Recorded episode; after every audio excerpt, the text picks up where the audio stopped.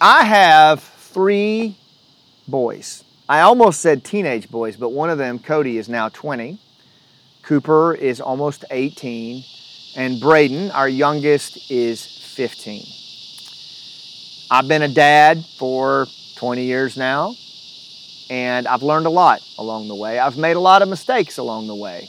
Being a military man and a husband and a father has given me plenty of opportunities to screw up and to practice and learn from my own human connection skill set. One of the things that I've learned and that I'm still learning is how to engage with my sons when the stakes are high for them. Think about this for a second. I know a lot of you watching this, you have kids that range from little bitty to, to grown. And how many times have you engaged with your kids when they come up to you to tell you something that to them it means life or death or it's the most important thing in the world? Hey, dad, hey, dad, hey, dad, listen, hey, dad, hey, dad, right? And what do we do? What do we do? Son, not right now. Dad's watching America's Got Talent. It's what we do. And I've done that my share as well. And the other thing that I like to do is when my sons come to me with something or there's an issue, is I want to tell them right away how they need to fix it. Before they even get the, or with my wife, before they get the words out of their mind, out of their mouth, good news. I know how to fix it. And I'm going to tell you before you can even punctuate your sentence. No.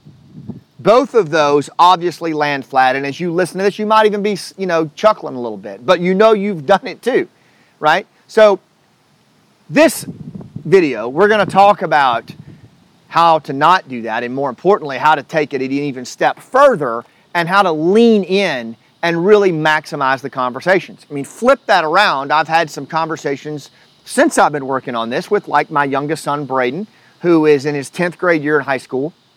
You know, if he comes to me with something, what I try to do is really listen to what's being said, really be present, really lean in, and ask him how he feels about that.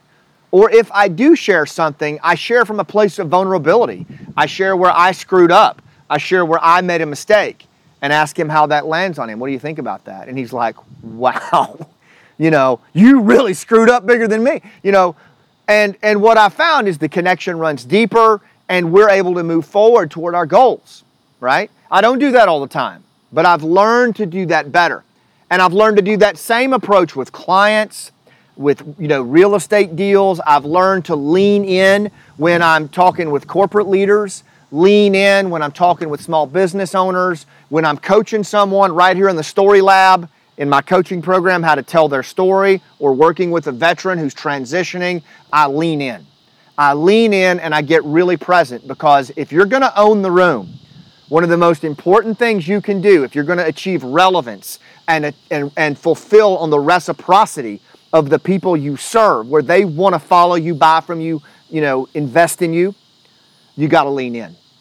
So much so that in this low trust, high stakes environment, the people who do that, they have an unfair advantage, right? But that means you have to know this at a conscious level, not a semi conscious level. We got to move the needle from instinct to skill, right? So, how do we do that? How do we lean in? Well, the first thing I need you to know is this to truly appreciate what I'm talking about. There are a lot of studies that show your body language, your physicality in an interpersonal engagement is up to 60% of the human connection. Think about that for a second. 60%. Another 30% is voice tonality, and then maybe 10% is the actual spoken word. But where do we spend most of our time, Wes? In the spoken word from the neck up. We leave the physicality, the presence, the intention, the availability, we leave it out. And so we are virtually and literally leaving value on the table. Value in the form of social capital, human connection, and yes, revenue. Because we are social creatures and we are wired to sniff things out at very deep levels. And you know when someone is not present, don't you? You know when someone is not intentional, when they are not leaning in, when they are thinking about other things. And how do you catalog that in your mind? It manifests as distrust, as a disconnection, as I don't want to work with that person. So we don't want to do that. We want to go the other way. think about it this way when you sit across from someone, right, how often are you distracted? How badly do you want to check that phone? It's just right there, it's vibrating, I got to check it. Microsoft took a poll that said the average human attention span today is eight seconds. I think it's probably less than that. That's one second less than a guppy. So, how distracted are you when you're sitting across from people? Next is how often, when you're sitting there talking to someone, you thinking about what I'm going to say. Boy, as soon as they get to me, I'm going to be ready. Or I'm already thinking. So, what's happening then? You've shut that other person out, right? Shoop, the wall is up, and you're thinking about in your head what you're going to say. The next thing is we are in our head. We're communicating from up here, right? We're all caught up in our head. And when we are like that, we get into this state that is not connective. And it looks like you don't trust yourself, right? Because you're all in your head, right? How often do you do that? It's all about, you know, basically being present. And a lot of times when we're engaged with people, we're not present, we're not available. And it's because we don't take the time to get intentional. We're not deliberate about how we show up.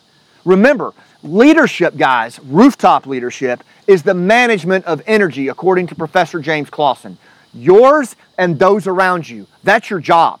Your job as a leader is to manage your own energy and the energy of those around you. Well, if you're going to lean in and connect with people, you only have so much energy to give before you start dissipating and tapping out. Have you ever experienced that in a conversation where per- one person just talks the whole time and you're like, oh my God, Ugh. like, and you lose all your energy, right? So we want to be very intentional about our own energy and how we manage the energy of those around us by leaning in. Here's some things you can work on to do that. And again, if you'll do this, you have a huge edge. Nobody else does this. These are small moves, big outcomes. One is prepare to show up. If I'm going to walk in the house from a day at work or working out here in the story lab and Braden's coming home from school and Cooper's coming home from school, I need to create a pause, a, a, a story break, a scene break between being out here and walking in the house. I need to get out of my head and I need to be present for my kids or my wife. There's a gap that I need to create so that I step into that new scene. One of the best ways to do that big belly expand, inhale. Squeeze belly to spine, exhale, right? Dr. Belisa Vranich teaches that. It's a lower body breath. Do three of those and watch how your parasympath- parasympathetic nervous system kicks in and you hit that calm and connect state and you're ready to walk in present. There's some other techniques I teach called pre-engagement prep. Get into our rooftop leadership mastery community and you can learn those. Huge game changer for when you have to go and lean in. But the breath is a great place to start. Next is check in with how they're doing, right? Check in with them. If you find your mind starting to wonder or you're wondering to check your phone or wonder what's for supper, you immediately need to check in with them. With your eye contact, you need to literally lean in, point your feet towards them. Watch, your feet are probably pointing towards the door because you're ready to go. Our body does not lie, right? The, up here, about 50% of the time, down here, body doesn't lie. So keep the feet pointed right at them. Lean in, show your chest, don't cover, be present. Check in. You can even ask how they're doing. Are we meeting your goals? Is this getting where we need to be? And watch what happens. You get out of your head and you get into your body and you're where you need to be. And there's reciprocity with that, there's relevance with that. This is how the pros do it. And if you do this, it'll give you a huge edge. Now, let me ask you this question ask yourself this What happens if I don't lean in? What happens if I just show up the way I feel like showing up? What happens if I show up carrying all my crap from the last thing that just happened to me? What's that going to mean to my kid? What's that going to mean to my potential client? What's that going to mean to my customer I've had all these years? What's that going to mean to my associate who's busted their ass all day for you and is just looking for one moment, one touch point for you to tell them they did the right thing? What's that going to mean? What's that going to cost you as a leader? Way too much. We spend far too much time today not leaning in, not being present for the people we love the most and for the people we care about the most. This is where the work comes in. This is what separates rooftop leaders from all the other amateurs out there in the arena. It's about serving and being relevant to the people you serve and the problems they face and the desires they have. Lean in. Apply these three things and watch what happens. It's very, very powerful, right? And if you don't do it, you literally create social insurgents in your family, in your business, in your community who will look for the first opportunity to tube your goals and what you're trying to do. It's not worth it. Take the time, do the work, lean in. Become part of our rooftop leadership mastery community. This is the kind of thing we do. We're changing the world with this little community, aren't we, Wes? We're changing the world. This is a movement of servant minded leaders who go to the rooftop and inspire people to follow them up those ladders, not because they have to, but because they choose to, because they're the most relevant person in the room, right? That's leadership. If that interests you, if you think that could help your business, your life, your family, your community, then you need to be part of Rooftop Leadership Mastery. You just go to rooftopleadership.com forward slash mastery. And for what you spend going out to eat with your family once a month, you have access to a private team room of leaders like us where we're in there. I'm in there all the time digging into this stuff. Monthly group coaching calls that are amazing, and even a rooftop university where you can go do self study at your own pace. You don't want to miss this. Become part of the rooftop leadership community. Rooftopleadership.com forward slash mastery. Thanks for what you do.